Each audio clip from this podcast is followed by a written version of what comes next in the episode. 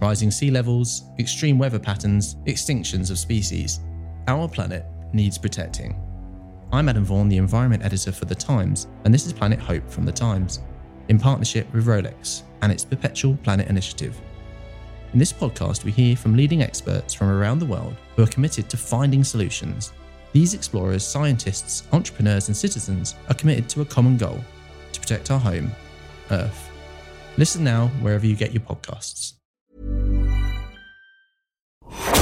This is a podcast from The Times, sports newspaper of the year. Hello and welcome to the Games, a bite sized audio slice of Olympic fact, opinion, and analysis from The Times. I'm Chris Skinner, and today we'll be discussing the Olympics and international relations with Times diplomatic editor Roger Boyes. I'll also be previewing today's weightlifting and gymnastics with Alison Rudd, and I'll be asking Craig Lord if Team GB are going to win any medals this evening. Before that, you've been getting in touch by tweeting with the hashtag MyOlympics. Messages include from Tracy Harris Why are the Australian volleyball chicks hugging after every point? Well, I, I just think that's what people do in volleyball. And Stan Ambition has tweeted Eating a box of Ferrero Rocher only two left. Come on. Well, I hope you made it, Stan. That's true Olympic spirit. So let's start with Craig Lord in the Aquatic Centre.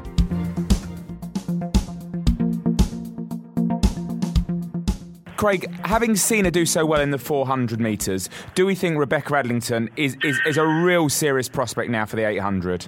Yes, absolutely, and uh, and and this, and this is why in that race, there were some of the contenders, were a couple of the contenders for the 800 freestyle as well. There's more to come. Uh, you know, there there are others in there, but her last 100 was the quickest in the field. When when others were starting to fade at the end and really feel it, she was starting to pick up. She was she was keeping going at that same pace.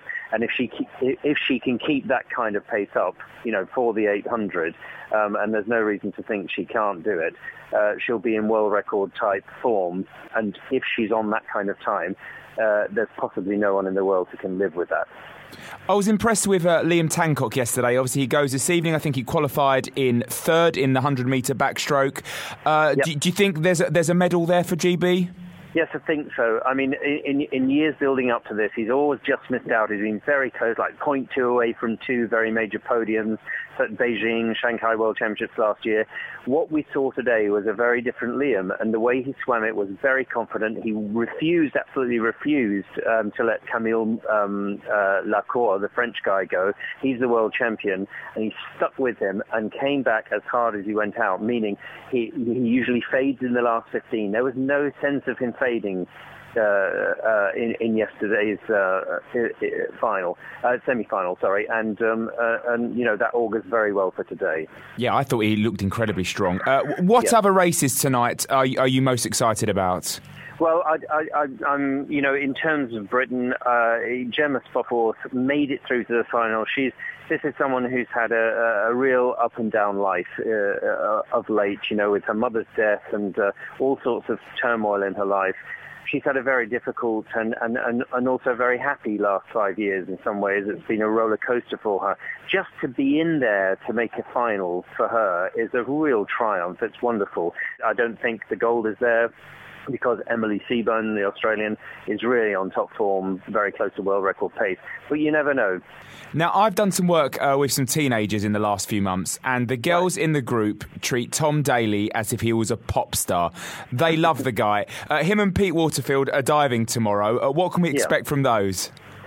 Um, I, I, think we'll expect we can expect good things. I mean, they are. You know, there's a lot of controversy over Tom not pulling his weight and and uh, you know being being more on the on, on, the appearance tour than in the pool. That was you know overdone, overstated. He's a hard-working boy. He's worked from a very young age for many years. He's dedicated his time. Pete Waterfield, even more dedication over the years. You know, in terms of the the, the length he's been. You don't forget that Pete has already been up there on the Olympic podium 2004 with Leon Taylor Taylor. He knows the ropes. They're serious people. They're, they're world-class acts. And um, I'm sure they'll uh, do themselves and Britain proud. How, how far can they go? All the way to the top, I believe.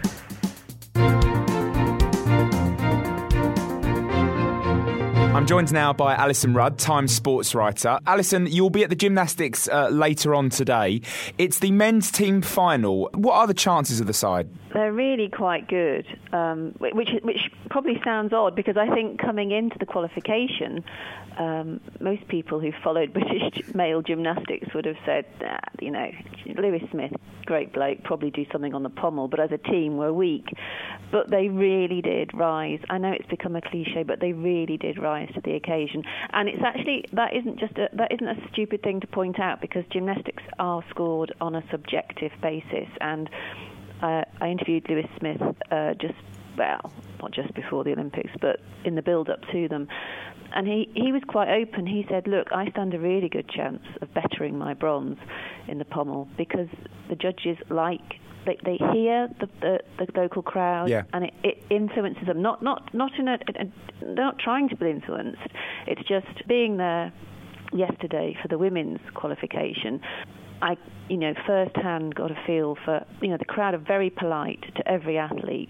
They're urged to make noises for every athlete, but as soon as a member of Team GB gets on a piece of apparatus, as a sort of uh, almost level of hysteria. And this is just in the qualification. Yeah, well, I saw the reaction for uh, Beth Tweddle. It was absolutely incredible, wasn't it? Exactly. I mean, it's the first shrieks the first shrieks that I've heard at the game so far came when Beth, Beth Tweddle um, g- got onto the to the bar, the bars. So it, it, does have an impact. And the key point, I think, is that uh, China were surprised everyone by not performing as well yeah. as they were supposed to. And I asked Tim Jones yesterday what was going on with China because I think China probably are the team that stand in the way between a medal and no medal. I said, is it, was it a fluke? Um, what does he think? and he said he's seen them in training. He's seen the Chinese several occasions in the build-up, and they just don't look as tight or uh, as fit or as together as he was he would have expected them to be. Now, before I, I let you go, I want to move on to the weightlifting as well. Zoe Smith has a, a, a decent chance, we think, in the uh, she's in the 58 kilogram category in the weightlifting, isn't she? She is. I mean, Zoe Smith doesn't have a good chance. I mean, she's there are two categories of weightlifting: A class and B class and she's been put in the B class because she's just not hasn't got the ability of an A class okay. Olympic athlete. The reason we should talk about her though, and the reason we should watch what she does, is that she's only 18. Uh, weightlifters peak late 20s, early 30s she's you know she's she's she's got changes in her body to come and in her technique to come. Um, she's already sorted out her attitude. Two years ago, at the Commonwealth Games, um, she cried on stage. Yeah. She just she just fell apart, and she won't win. But I don't think that means she isn't worth watching. I think she could do better than we expect, and I think a British woman just just progressing in weightlifting is, is worth taking taking some attention. I'm joined now by Roger Boyes, diplomatic editor here at The Times. Uh, Roger, the, the, Olympic truce was practiced in ancient Greece, and I think it's been officially part of IOC policy since Barcelona 92. Something like this is just talk, though, isn't it? Well, yes. I mean, below the surface, I mean, you've got over 80 heads of states and governments in, in London at the moment. And of course, quite a lot of them are, are at odds with each other. So, um, and we've got a war going on in the Middle East, uh, quite a significant insurgency there. And, uh, you know, frankly, uh, peace is the last thing on the minds of, uh, of a, a lot of these people. And uh, Mitt Romney, who is relatively new to the International Forum, learnt a thing or two about choosing some select words in diplomatic situations last week, didn't he? Yes, Mitt Romney's. I mean, this was Mitt Romney's big test. You know, European. Uh, you know, his international cosmopolitan uh, sophistication and so on, and he's trod right in it straight away and managed to offend the whole of Britain by saying that they weren't ready for, for the Olympics, and uh, he got a sharp telling off from from the British Prime Minister, who should really be his his ally, I suppose, politically speaking. The great advantage of all that, apart from um, you know earning a few votes perhaps for Obama, is uh, that it brought Britain who, which has been complaining quite solidly for 10 days or two weeks ahead of the Olympics, uh, behind the whole Games. And, uh, and we all got angry at the Americans for, um, or in particular Mr. Romney, for, um, for dissing them. Now, there are, as you said, there are so many heads of state in London at the moment.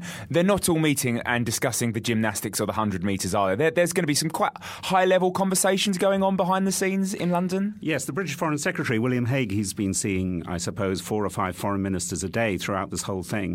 Uh, and there's been loads of little uh, closeted uh, meetings going on between different people in dispute. Um, and uh, some of it, of course, has spilled over into the, into the athletics or into the sports themselves. Um, uh, but yes, it's it's an interesting moment when you've got so many decision makers here.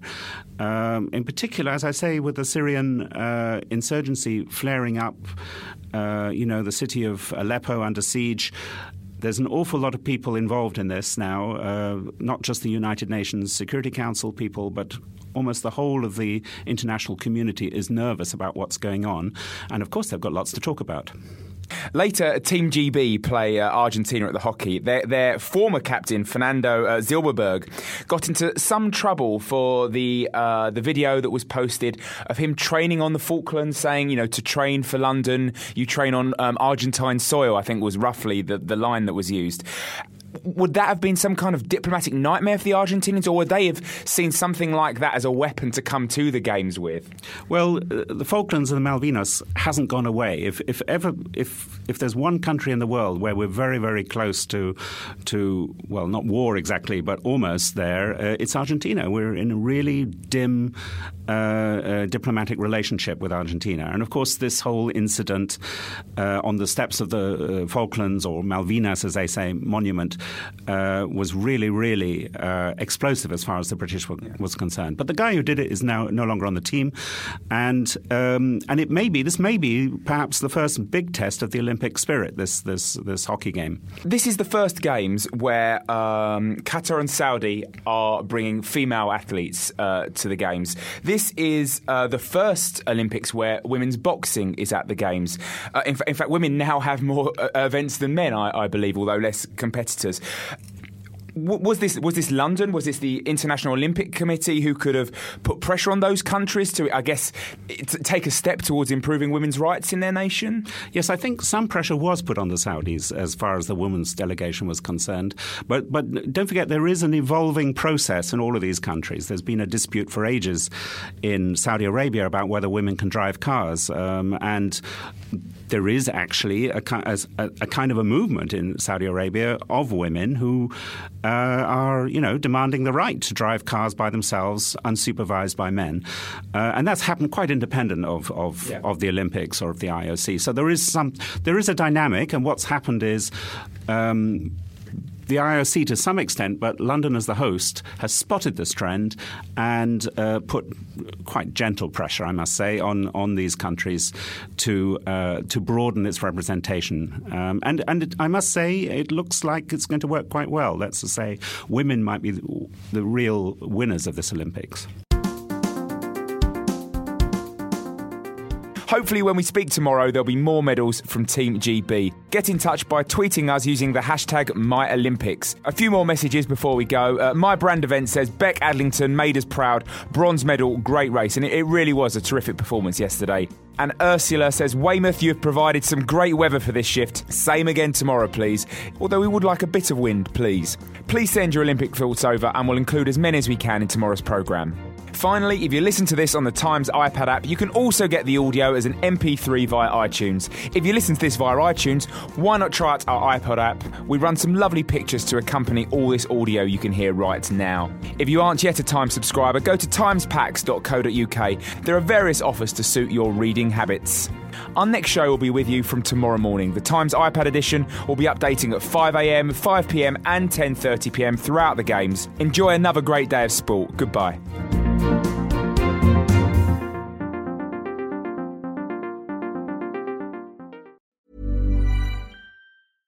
Hey, it's Paige DeSorbo from Giggly Squad. High quality fashion without the price tag. Say hello to Quince.